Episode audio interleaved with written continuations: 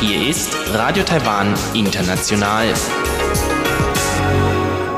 Zum 30-minütigen deutschsprachigen Programm von Radio Taiwan International begrüßt sie Eva Trindl. Folgendes haben wir heute am Freitag, dem 6. Dezember 2019 im Programm. Zuerst die Nachrichten des Tages, danach folgt der Hörerbriefkasten. Präsidentin Tsai Ing-wen hat ein neues 600 Tonnen Patrouillenboot als Meilenstein bei der eigenen Herstellung von Schiffen bezeichnet. Die Taiwan-Vertretung in den USA erhält neue Abteilung für Landwirtschaft. Und der Premierminister spricht sich für weitere Kommunikation mit Thailand über neue Visa-Verfahren aus. Meldungen im Einzelnen. Präsidentin Tsai Ing-wen hat ein neues 600 Tonnen Patrouillenboot als Meilenstein bei der eigenen Herstellung von Schiffen bezeichnet. Sie erwarte, dass das Schiff die Patrouillefähigkeiten deutlich verbessere. Die Präsidentin machte diese Angaben in ihrer Ansprache bei der Übergabe von mehreren neuen Schiffen an die Kommission für Meeresangelegenheiten. Das 600 Tonnen Patrouillenschiff soll kommenden Monat in Dienst gestellt werden. Es wird zum Schutz der Gewässer und Fischereirechte im Süden Taiwans eingesetzt werden. Das Schiff kann, wenn die Notwendigkeit besteht, auch militärisch für die Landesverteidigung eingesetzt werden. Damit diese Umstellung schnell erfolgen könne, sei eine enge Koordination mit dem Verteidigungsministerium und die Teilnahme an gemeinsamen Marineübungen notwendig, so die Präsidentin. Heute liefen außerdem weitere kleinere Patrouillenschiffe vom Stapel. Gemäß ZEI hat die Regierung einen Etat in Höhe von 42,6 Milliarden Taiwan-Dollar, umgerechnet rund 1,26 Milliarden Euro, zum Bau von 141 neuen Schiffen innerhalb von zehn Jahren veranschlagt. Sie sei überzeugt, dass die Küstenwache mit den neuen Schiffen auf internationalem Stand sein werde. Taiwan hat in seinem Vertretungsbüro in den USA eine neue Abteilung für Landwirtschaft. Das Ziel der neuen Abteilung ist es, den Austausch mit den USA im Bereich der Landwirtschaft zu erweitern. Der Vertreter Taiwans in den USA, Stanley Gao, sagte bei einem Treffen mit Medien, die neue Abteilung sei seit 2017 in Planung gewesen und werde nun verwirklicht. Gao äußerte sich optimistisch darüber, erfahrene Mitarbeiter aus dem Landwirtschaftsbereich in der Vertretung zu haben. Die Abteilung für Landwirtschaft werde dringend benötigte Erfahrungen in die Vertretung einbringen.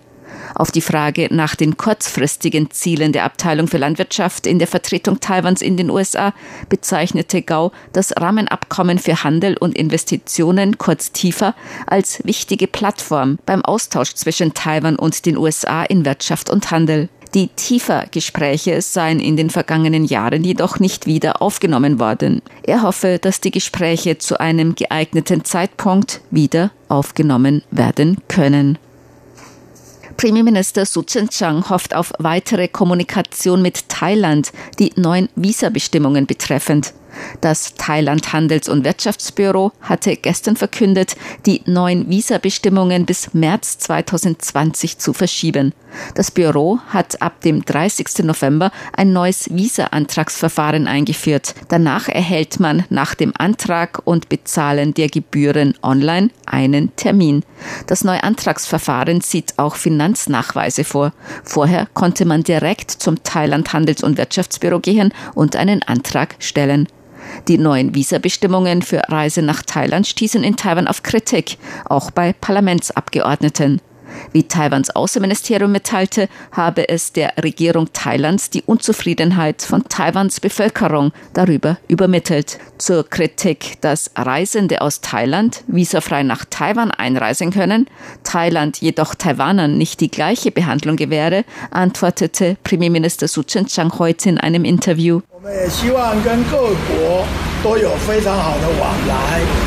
Wir hoffen auf sehr guten Austausch mit allen Ländern. Diese Angelegenheit betreffend habe ich auch das Außenministerium angewiesen, die Kommunikation mit Thailand zu intensivieren. Wir hoffen auf noch mehr gegenseitigen Kontakt und Austausch. Das ist zum Vorteil beider Länder.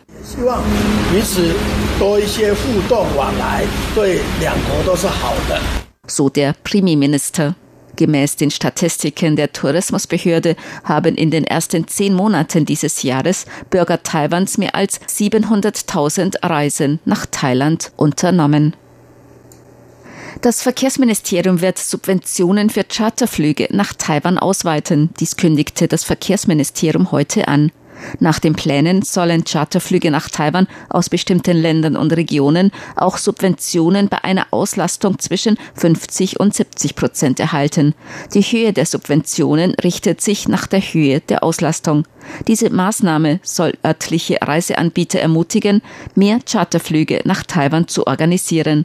Bisher erhielten nur Charterflüge mit einer Auslastung ab 70 Prozent Zuschüsse. Diese Maßnahmen gelten für Ankunftsflughäfen in Taiwan außer dem internationalen Flughafen Taoyuan und dem Songshan Flughafen Taipei.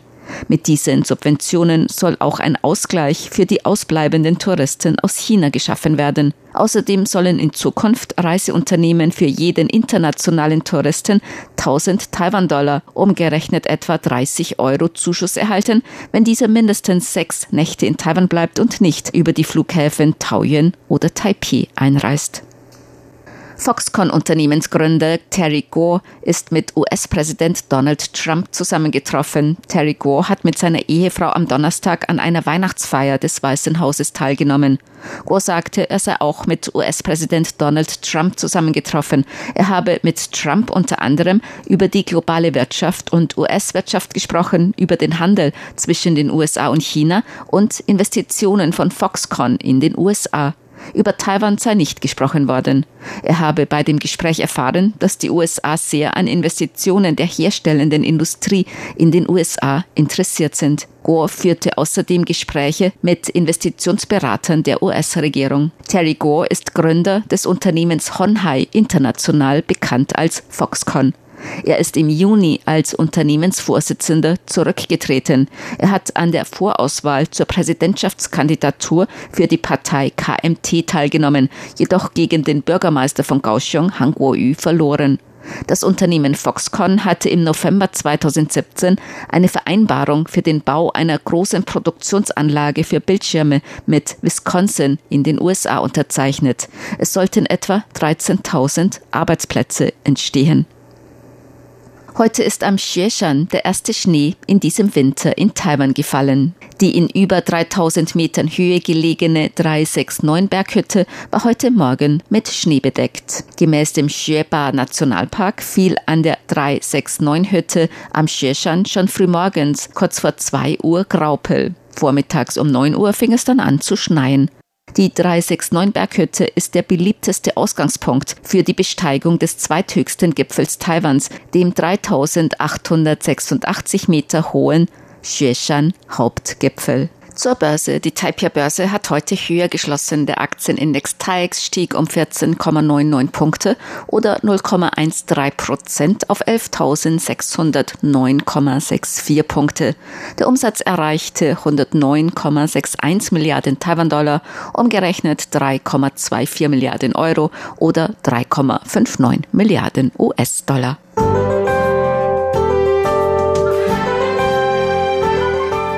Das Wetter. Heute ist im Hochgebirge am Xieshan auf über 3000 Meter Höhe der erste Schnee in diesem Winter in Taiwan gefallen. Im Flachland fiel heute in ganz Taiwan Regen bei Temperaturen zwischen 14 und 17 Grad in Nord- und Mittel-Taiwan bis 21 Grad Celsius in Südtaiwan. Die Aussichten für das Wochenende auflockernde Bewölkung im Norden und Nordosten kann es am Samstag tagsüber noch regnen. Sonst wird es am Wochenende meist sonnig. Die Temperaturen werden voraussichtlich im Norden zwischen 12 und 21 Grad liegen, in Mittel-Taiwan zwischen 12 und 25 Grad und in Südtaiwan zwischen 13 und 26 Grad Celsius. Dies waren die Nachrichten am Freitag, dem 6. Dezember 2019 von Radio Taiwan International.